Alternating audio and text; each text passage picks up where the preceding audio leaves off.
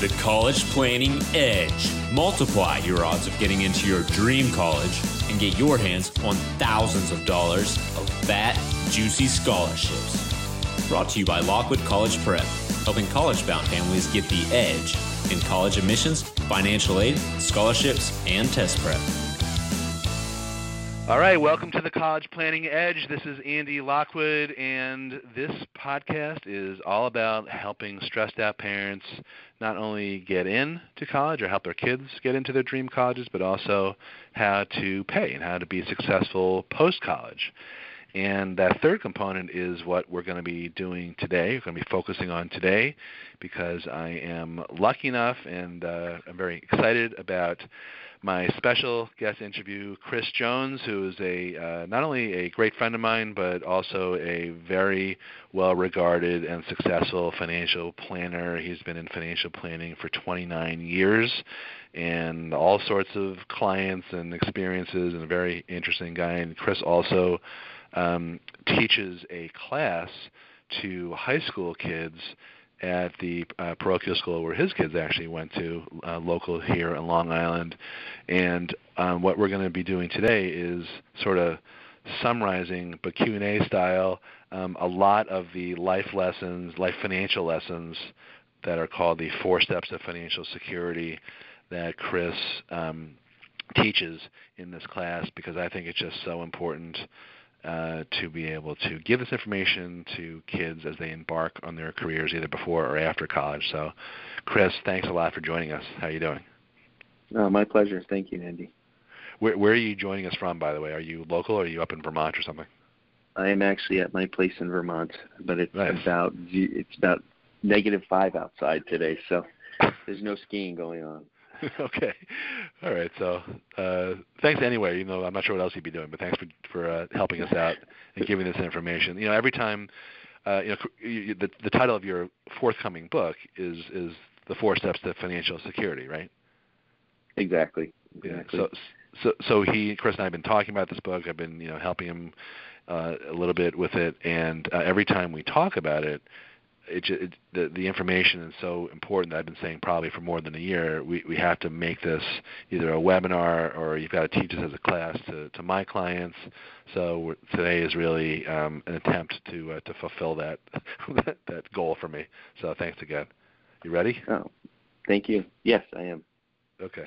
So um, give me a little bit of background first, just in terms of just so people know, you know, sort of uh, your practice and your your credentials, and then okay. um, how you happen to get uh, to to create this class, because that's an interesting story, also.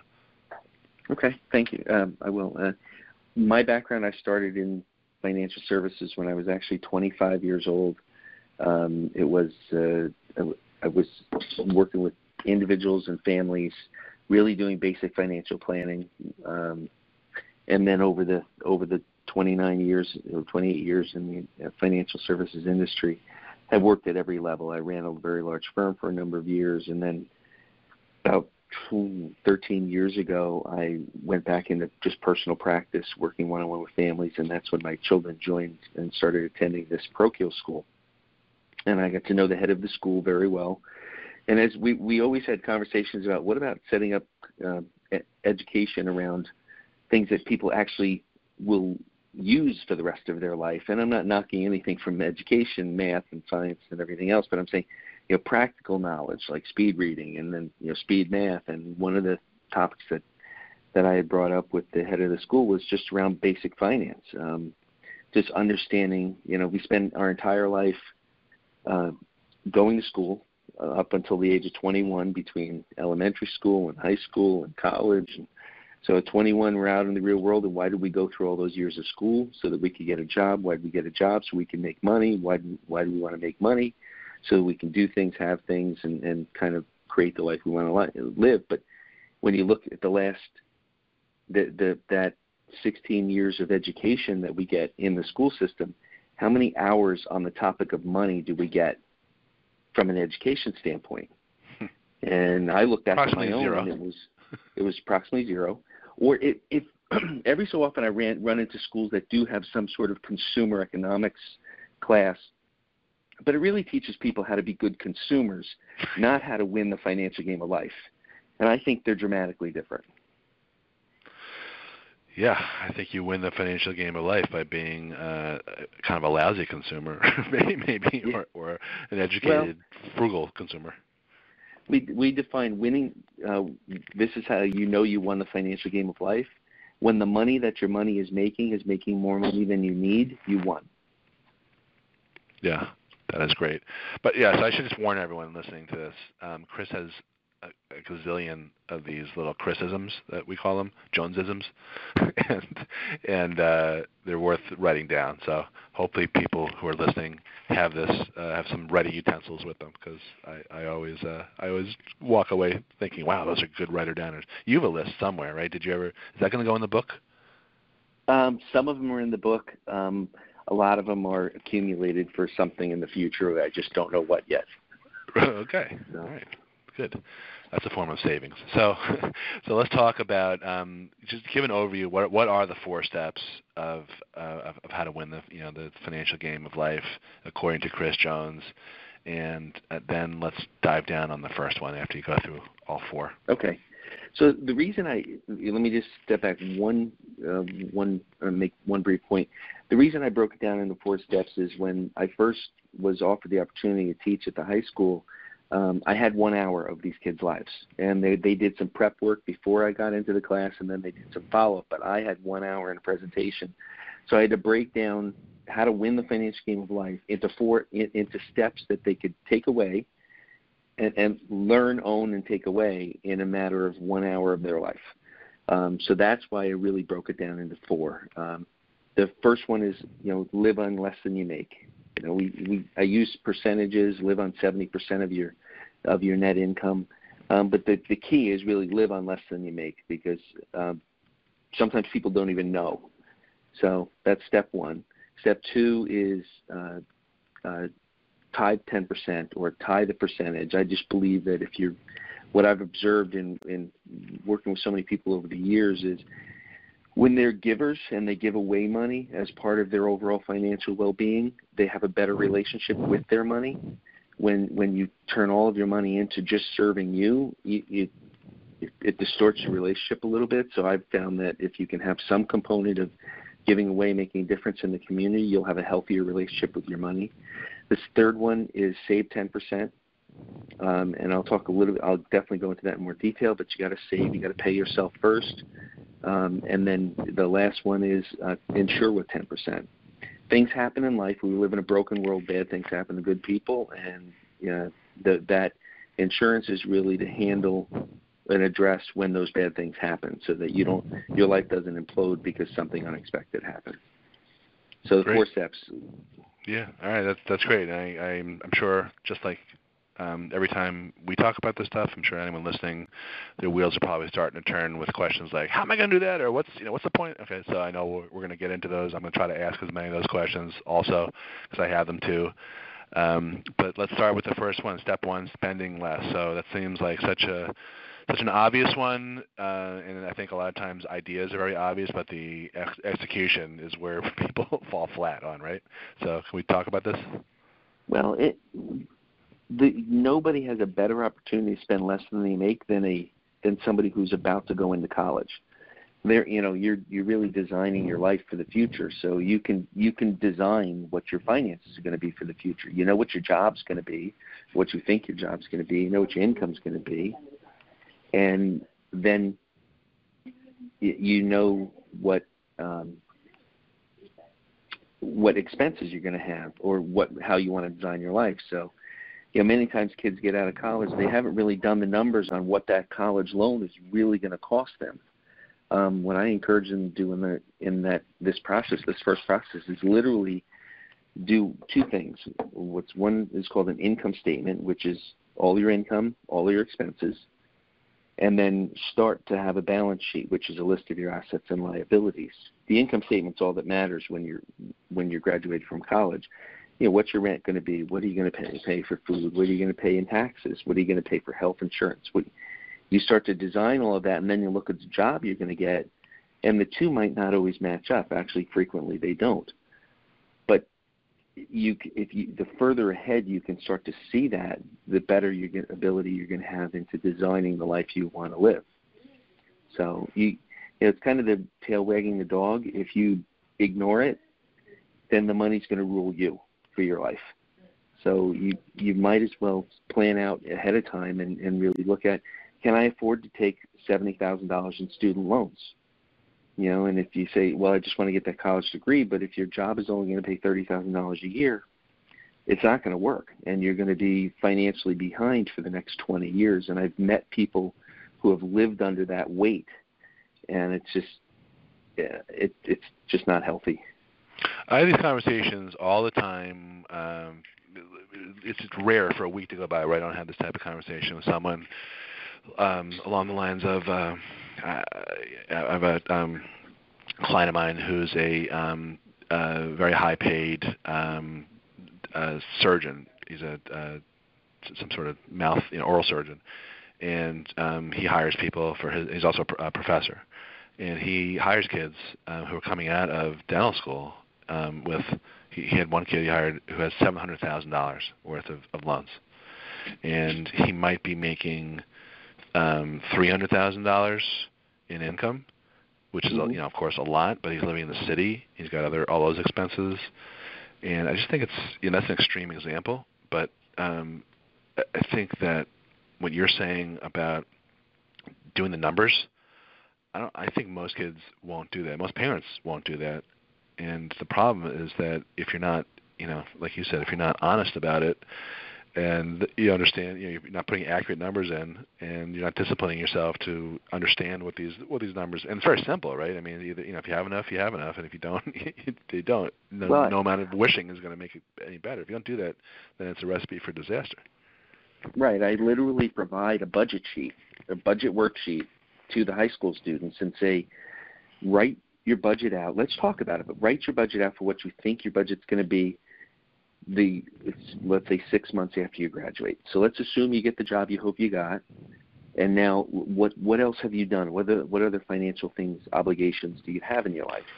So you have your income, and now you have your expense. And if you've got now I've got a hundred thousand dollars in student loans, six months in one day, you have to start feeding those loans. Okay, there's a thousand dollars a month that's disappearing. Okay, what else?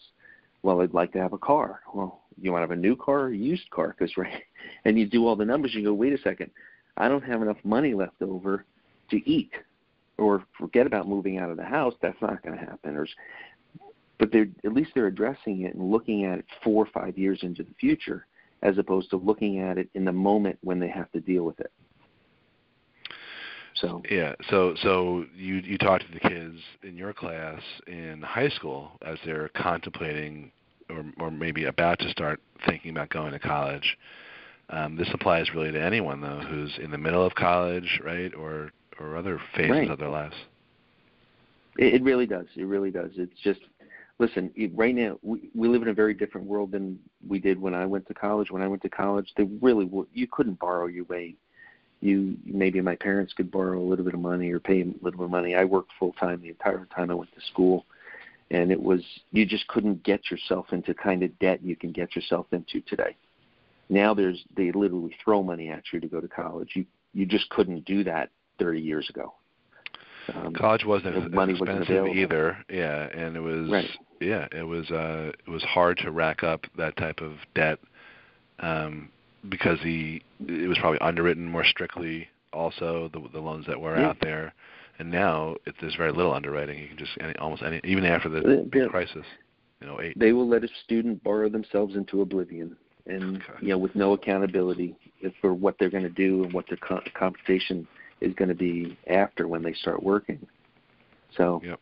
you know, it, it, listen, we have to be a responsible consumer as opposed to somebody who just takes the money and runs because it, we're going to have that obligation. It's going to be come a day to pay. Yeah. Um, so, uh, so getting back just to drill down a little bit more on the spend less concept. So, um, so you have certain percentage targets, uh, and I know you mentioned that for some of yep. the other steps also. But how, how important are those percentages? Well, the percent, you know, the live on seventy percent. Um, it, it's fairly important. You have to live on less than you make. You have to this you know the saving is extremely important that you save 10% of your income from the day you start working. But the, just even the concept of living on less than you make, not taking on consumer debt um, in any way. I mean, you, know, you take on short-term consumer debt, but not taking not taking what should be short-term debt and turning it into long-term debt. You wind up spending so much money on interest payments, you you you're really foregoing what you could have later on. So um, what we do with the budget worksheet that we have is it literally shows you here's a you know rough percentage of average of how much of your income should go towards housing, how much should go towards car, how much should go towards gas and clothing and, and other things. And so if you stay within those percentages, you can get to the living on 70%. The the benefit of that is you have extra money. Um, and as I've told my kids from from elementary school, get ahead young.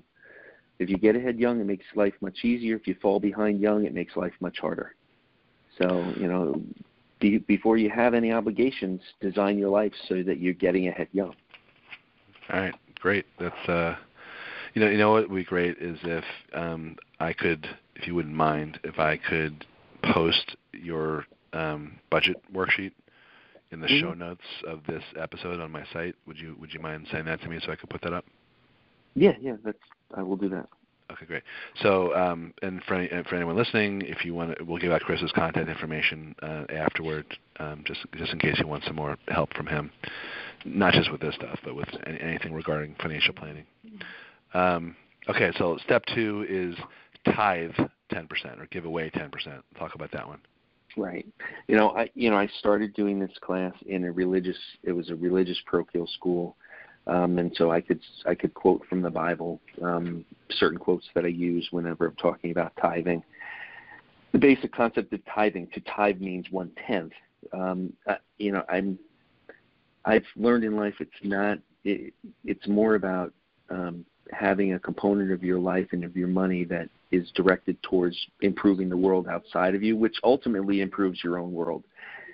Uh, the benefit is psychologically, and this is true of very high net worth families and um, you know moderate income families, that if they have a component that is for excuse me is for is for giving away money, they will they just have a healthier relationship with their money overall. I can't explain it. I've never seen anybody give themselves into poverty.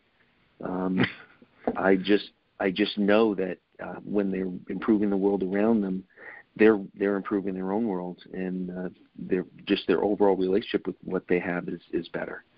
So that's just it's an observation. It's not scientific.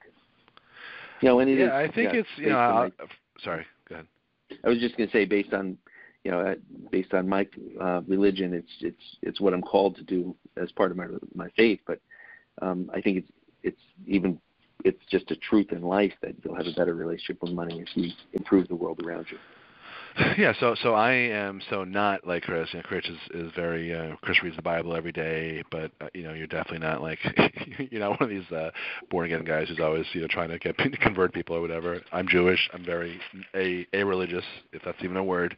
Um, my my observation is that this this is um, I think my my theory is that the reason that why I think it feels good you know to give or the, the reason it helps you have a better relationship with your money it, it just feels good to do something to um, help you know make the world a better place you know without getting too uh, you know sappy about it. It it's a um, I think it's a psychological thing also. I mean I don't know what the answer is either why why it works or or you know based based on Chris's you know experience he's he's got his opinions my opinions that you know whenever I do something you know to uh you know if that's that's to help other people I feel great and same thing with our kids and I think this is just a you know it's related to that a lot so I think it's great. Right and and I found it doesn't it, it's not about the percentage necessarily. The percentage is something that we each you know we each make our own decision of what the percentage is. It's more just that you just that you have that component in your overall financial philosophy if you want to say it that way. And there's plenty of people, both religious and, and not religious, who swear that um, once they started giving money away, they they made more. And I don't know if you know there could be a bunch of explanations. Most are probably not really rational or scientific, the way we understand rationality or science to be. But um, I've just heard that so many times, and I've experienced it at time, in, you know, certain times in my life too. So I, I don't think it should be overlooked at all. I think it's a, I think it's good, and I'm glad it's one of your steps. Um, all right, so let's talk about step three, which is saving, uh, and you put 10%, right? But talk about and the, and this is not so the 10% here is not flexible. um, you know, if, if you save a dollar a day for 40 years at 15% interest, that's a million dollars. Um, and th- it's not that anybody can get 15% interest for 40 years. It's more the power of long-term savings and compound interest. Um, you know, if you start saving 10% of what you make from the day you graduate college and get your first job until age 65 or really 60, I, I and you don't touch that money. You just let it grow and you invest it. You know, which we talk about how to invest in the book, but there's lots of books out there on how to invest. But when you're young, you're more aggressive, and as you get older, you get a little bit less aggressive. But if you invest it aggressively when you're young, you, you will have more than enough money to retire off of when you're 62 or 65 years old. But that will not be a problem. It's the discipline of saving the 10%. So if you can take the, the phrase we use in our practice is if you can take 10% of your money and send it to the future you, send it out into the future so that when you get there, it's it's there waiting for you, and it's grown um, tenfold over what you started with. Um, that that's pretty powerful. So you have to save. I know with my own children, you know, the, the in lieu of when they lived at home, I said as long as you put 10% in your 401k, there's no rent. You don't put 10% in your 401k, you're paying it to me, and I'm not giving it back to you. So it was 100% tax if they didn't put it into the 401k. Um, but it's amazing how quickly it starts to accumulate, and then you know compound interest when the money that your money is making is making more money than you need you won. And that's really what's going on there as you as you let that money continue to grow and now the interest on the money is growing. Um, you won't be able to you, you'll be shocked at how how quickly it accumulates to something real so the 10, saving 10% is not enough. You have to start saving 10%. If you wait until you're 35 to start saving for retirement, you got to start at like 15%. And so, all right. So let me ask you a question. So when when you young. when when you say percentage, you mean pre-tax or post-tax? Um, well, because you can save it all pre-tax, if you are making thirty-five thousand dollars a year when you graduate high school or college, um, thirty-five hundred dollars goes into your four hundred one k, and on top of that, many times the company is matching the first five percent. So if you're putting in thirty-five hundred, they might be putting in a thousand. That's an immediate, you know, thirty percent return on your money. Um, so uh, there's you never let never leave that on the table if your company's giving you that money, giving you that match. Okay. So it'd be pre-tax. Okay. And what about? Uh, I know this is probably a little bit more in the book, but what about? Um, I mean, it, it sounds like you're talking primarily about um, stocks and bonds and mutual funds and all that. What about other investments like real estate? Um, I talk about all of it. Uh, you know, real estate you typically need a little bit more money to to start to jump in. Um, so you have to accumulate some wealth before you can start to buy properties, that type of thing. Um, I don't have a bias towards one investment solution or another. I think there, you know, the, the one rule I have is whatever you do, understand what. You know, if you don't understand it, don't do it. So make sure you fully understand the risks associated with what you're doing. Um, uh, with real estate, you make all your money when you buy. If you buy right, you you almost can't lose money. If you buy wrong, you almost can't win make money. So it's all about getting the deal on the front end. So yeah, I don't have a bias against any specific investment solution. You know, if it's in your 401k, you're limited to mutual funds, which are basically stocks and bonds and might be commodities and other things that are so that are all in that mutual fund package that you have available to you. So just just so I can um, kind of rephrase it and say in my own words the way I understand it, it sounds like what you're saying is you advocate everyone putting 100% into Bitcoin. no, I can say Oh. unequivocally no. Oh, okay. Uh, um, and that goes to the if you don't understand, don't do it. If you know, if like if somebody could explain Bitcoin to me in a simple fashion where I could really understand it, um, you know, I would say, I would say, you know, jump in. But if you were lucky enough to get into at the beginning, you've you've made a fortune. Um, I Yeah. didn't I didn't understand it at the beginning, so my, I'm no investment expert, but I always feel like when you hear like your Uber driver talking about it, and you know all, all these people that are not investment professionals talking about it, that's usually not a good sign. It's time to run. Yeah. Right. Right. But, but you used to hear that about mortgages. You hear that. I mean, there's you know, uh, in our lifetimes, there's been a few of those types of bubbles, and yeah. uh, you could probably go back to the Dutch tulip. You know. tulip right. Well, there's a there's a saying in the investment world that says the market will stay irrational longer than most people can stay patient. so, it's it's market's an irrational measurement. Um, over a very long period of time, it's very rational, and pricing is very on target. But over short periods of time, it's not about logic; it's about emotion. I think everything's about emotion. It seems like, um, and I think that these rules uh, are really, in a in a way, your rules are in a way designed to help you guard against emotional stuff, uh, you know, short obstacles, and stay on a have a real plan, which I which I think is and, the, and right. the fact that it's only four components means that like everyone can understand it, and the genius is in the simplicity. Yeah, we talk about don't don't chase bright shiny objects. You know, like if you do this, it, it's about it's about doing consistent things over a very long period of time. You win the financial game of life.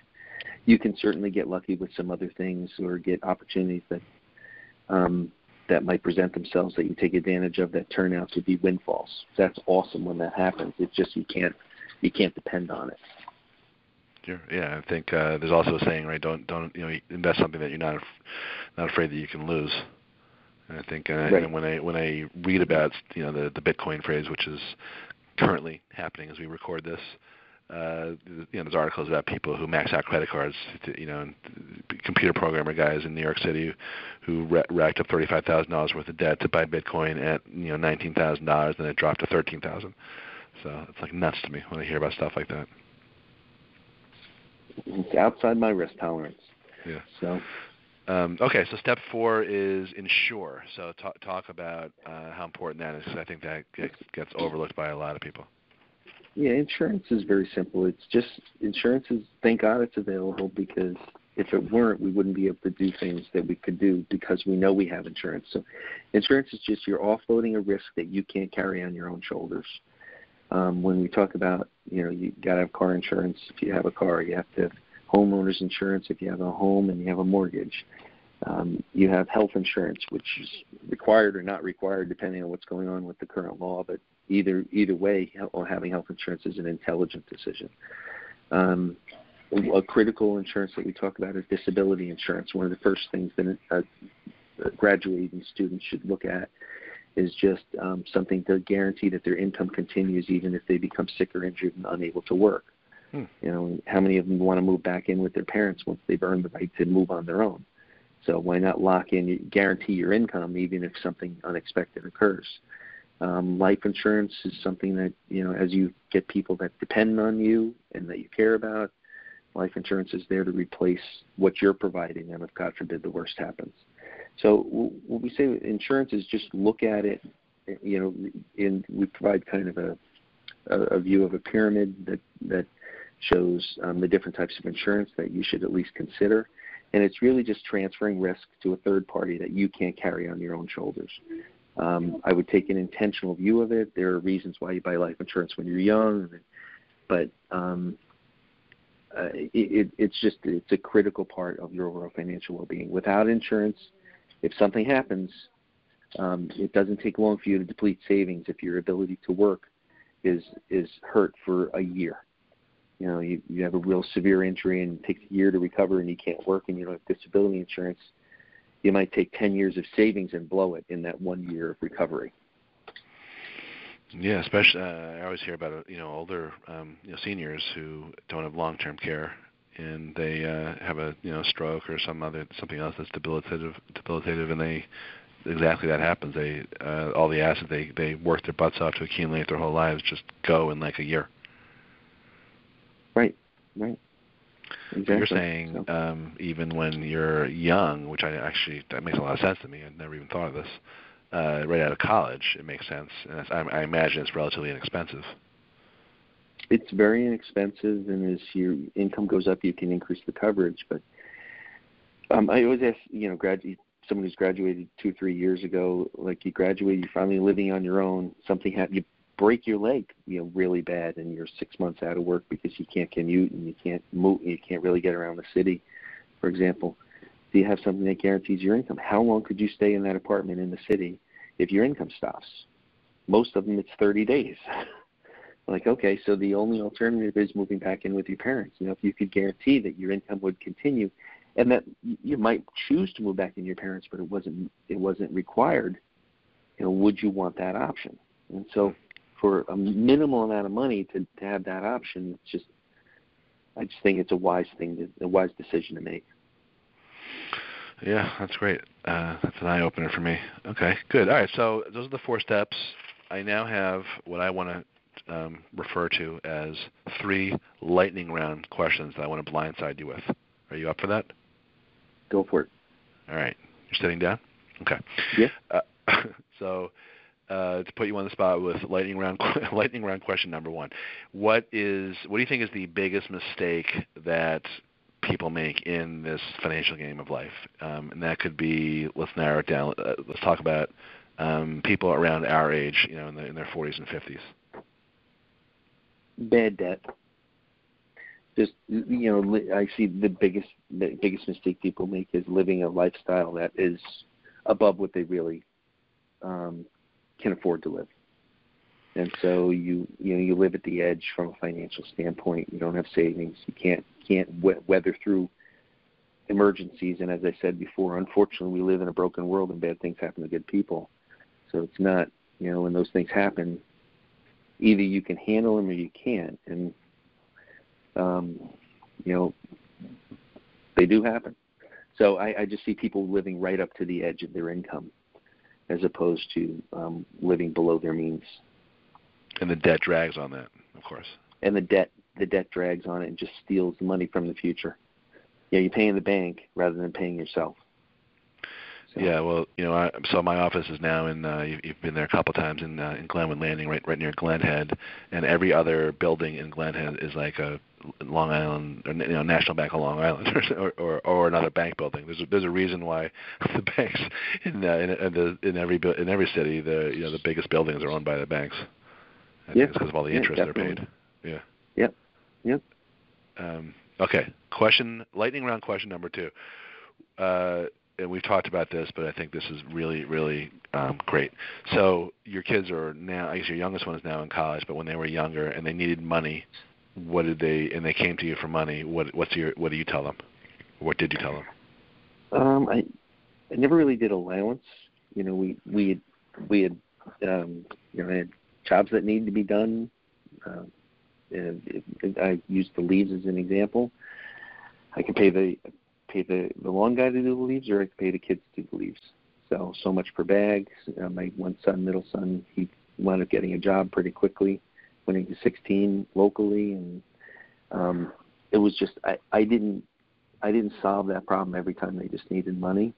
Um, they were part of solving the problem, and that's the way it's going to be when they're out on their own in the world as well. So. So would you have like little negotiations each time for the bags, or or the, whatever jobs need to be done? No, no, we just set a price. Yeah. And we'd say, "Yep, I did it," and okay. Yeah. You know, gladly. I was going to spend it one way or the other. Yeah, you. Uh, one, one of my favorite criticisms that you uh, told me. I'm, I'm not sure I'm going to get it right, but um, uh, you said that when you were growing up and you saw, you know, and it was snowing, you saw that as an income opportunity. Well, we, we when we were kids, my you know going to my going to my parents or going to my dad for money, we got three things back. What do you think money grows on trees? Do you think I'm made of money? Do you think I have a money machine down in the basement? Yeah. So I knew the script. so by the time my, my my I was 12 and my brother was 10, a snowstorm was a money making opportunity. We'd grab the shovels and we'd go out and and compete with all the other kids in the neighborhood, shovel whatever driveways we could shovel, and then you know by about noon, one o'clock, all the driveways were done. Um, and but it was a it was a huge money making opportunity, and we'd have you know, we'd see a neighbor's lawn was getting long. We'd go knock on the door and say, "Do you want me to mow your lawn?" and make money or deliver. Like it was just it wasn't hard to make money. It was just we just looked for opportunities to make money. And as I tell people, we were kind of embedded we became um, entrepreneurs as a result of that. Nice. That's so cool. All right, final question before we wrap up here. What's your advice to uh, people with you know kids? Uh, I'm sorry, with uh, parents with college-bound kids who um, started late in the process. They didn't start saving right out of you know right out of college, and uh, you know a lot of the stuff that you talked about today geared more toward um, younger kids. Uh, it doesn't really apply. So what, what can they do? Uh, it, it, everybody can take a step back if they can't. You know, when I when I've sat down with people that couldn't spend less than weren't spending less than they were making. Everything starts with a plan. So you just first you start with a snapshot. Your income statement. You take list all of your income on one side, on the left side, all of your expenses on the right side. What does it say at the bottom? if it's if your income if income is greater than expense, okay, that's that's the right answer. Now you look at the the asset sheet, which is your assets and liabilities, your balance sheet. And so you just you just work on it as you move forward. What can I do to reduce expenses? What what can I do to increase income? You know, um, if you have a financial problem, there's only four four moves you can make. You can increase income, if possible. You can decrease expenses, if possible. You can sell assets, which is never desirable, or you can take on new liabilities, which is never desirable. So like you you only have four moves you can make. Which one can you which one would you rather make? I'd rather increase income or decrease expense if possible. I'd always rather solve the problem on the income statement rather than the balance sheet. And i will say um, from personal experience even though this is incredibly painful frequently um, it's it's worth doing because it's even worse living in the dark and just kind of kicking the can down the road. So Congress might be able to do stuff like that, but we as individuals right. can't. right? Congress can promise benefits that we can't afford, but but uh, each of us should not be in that same business. Exactly. Well, they have a bank that will issue them unlimited credit. We don't. Right, right. It's more more debasing of the uh, of the of the coins that has been going on since like the Roman Empire when when, when soldiers came home. That yeah, I don't see that stopping anytime soon. The soldiers came home, they wanted benefits, and no one wanted to pay for them. Unfortunately, it's human nature. Yeah, yeah. All right. Well, understanding it is the first uh, first step. So th- this was great. Yep. Uh, this could have easily been like a, a four hour, you know, thing. How do how do people contact you? I guess yeah, I guess phone number is, is probably the best way if they want yeah, some more is, information. Um, phone number is uh, five one six six eight two three three seven nine, and um, I do an email address too. It's up to you. What's yeah. phone best? Yeah. The email address is uh, really simple: cjobny, just for Chris Jones, Oyster Bay, New York, at mac mac dot com. So, so Chris, his client base is generally, you know, high net worth individuals. He also does a lot of um, co- uh, corporate benefit type stuff, particularly with uh, board members and all that. Um, but if you have any financial planning questions, he's got someone on his team that uh, that can probably help, especially if you're trying to win this financial game of life. So, uh, five one six six eight two three three seven nine, and CJOBNY, as in Chris Jones, Oyster Bay, New York, at mac.com. And keep an eye out for, on Amazon for the forthcoming book, Four, uh, was it Four Steps to Winning the Financial Game of Life? Or the, what, tell me, I forgot. Four Steps to Financial Security. Yep. Four Steps to Financial Security. Good. Okay. Which I won't. I won't ask you when that's going to be done, but I know uh, you're in the final stages. It's in graphic stage right now. Good. The editing okay. done. Yeah, it's been edited. That's cool. Okay, good. So I'm excited for that too. So, uh, all right, great. Thanks again, Chris. Uh, this was uh, this is great. I think it's invaluable advice. Thanks for spending your vacation time uh, with us. Stay warm. Thank you. Thank you. Okay. And we'll see you in the new year. Yeah, happy New Year for everyone. Uh, unless this is you're listening to this after the New Year, but for more information, everything is on our our podcast, The College Planning Edge and uh, Chris is is um, by the time you you uh, hear this, I will have a copy of the budget sheet posted there on the on the site. You can go to collegeplanningedge.com and uh, and Chris's information as well if you want to get in touch with him. So have a great uh, New Year, everyone, and win the financial game of life starting in 2018 if you haven't started already. All right. Bye, Chris. Thanks so much, Andy. Take care. Hi, this is Andy Lockwood. Don't forget to visit our website, lockwoodcollegeprep.com, for some more free, valuable information on how you can multiply your chances of admission to your dream colleges and qualify for thousands or tens of thousands of dollars of fat, juicy scholarships along the way. Visit lockwoodcollegeprep.com for information on our free upcoming workshops and webinars and to download a copy of our number one best-selling book, How to Pay Wholesale for College. That's lockwoodcollegeprep.com. Bye-bye.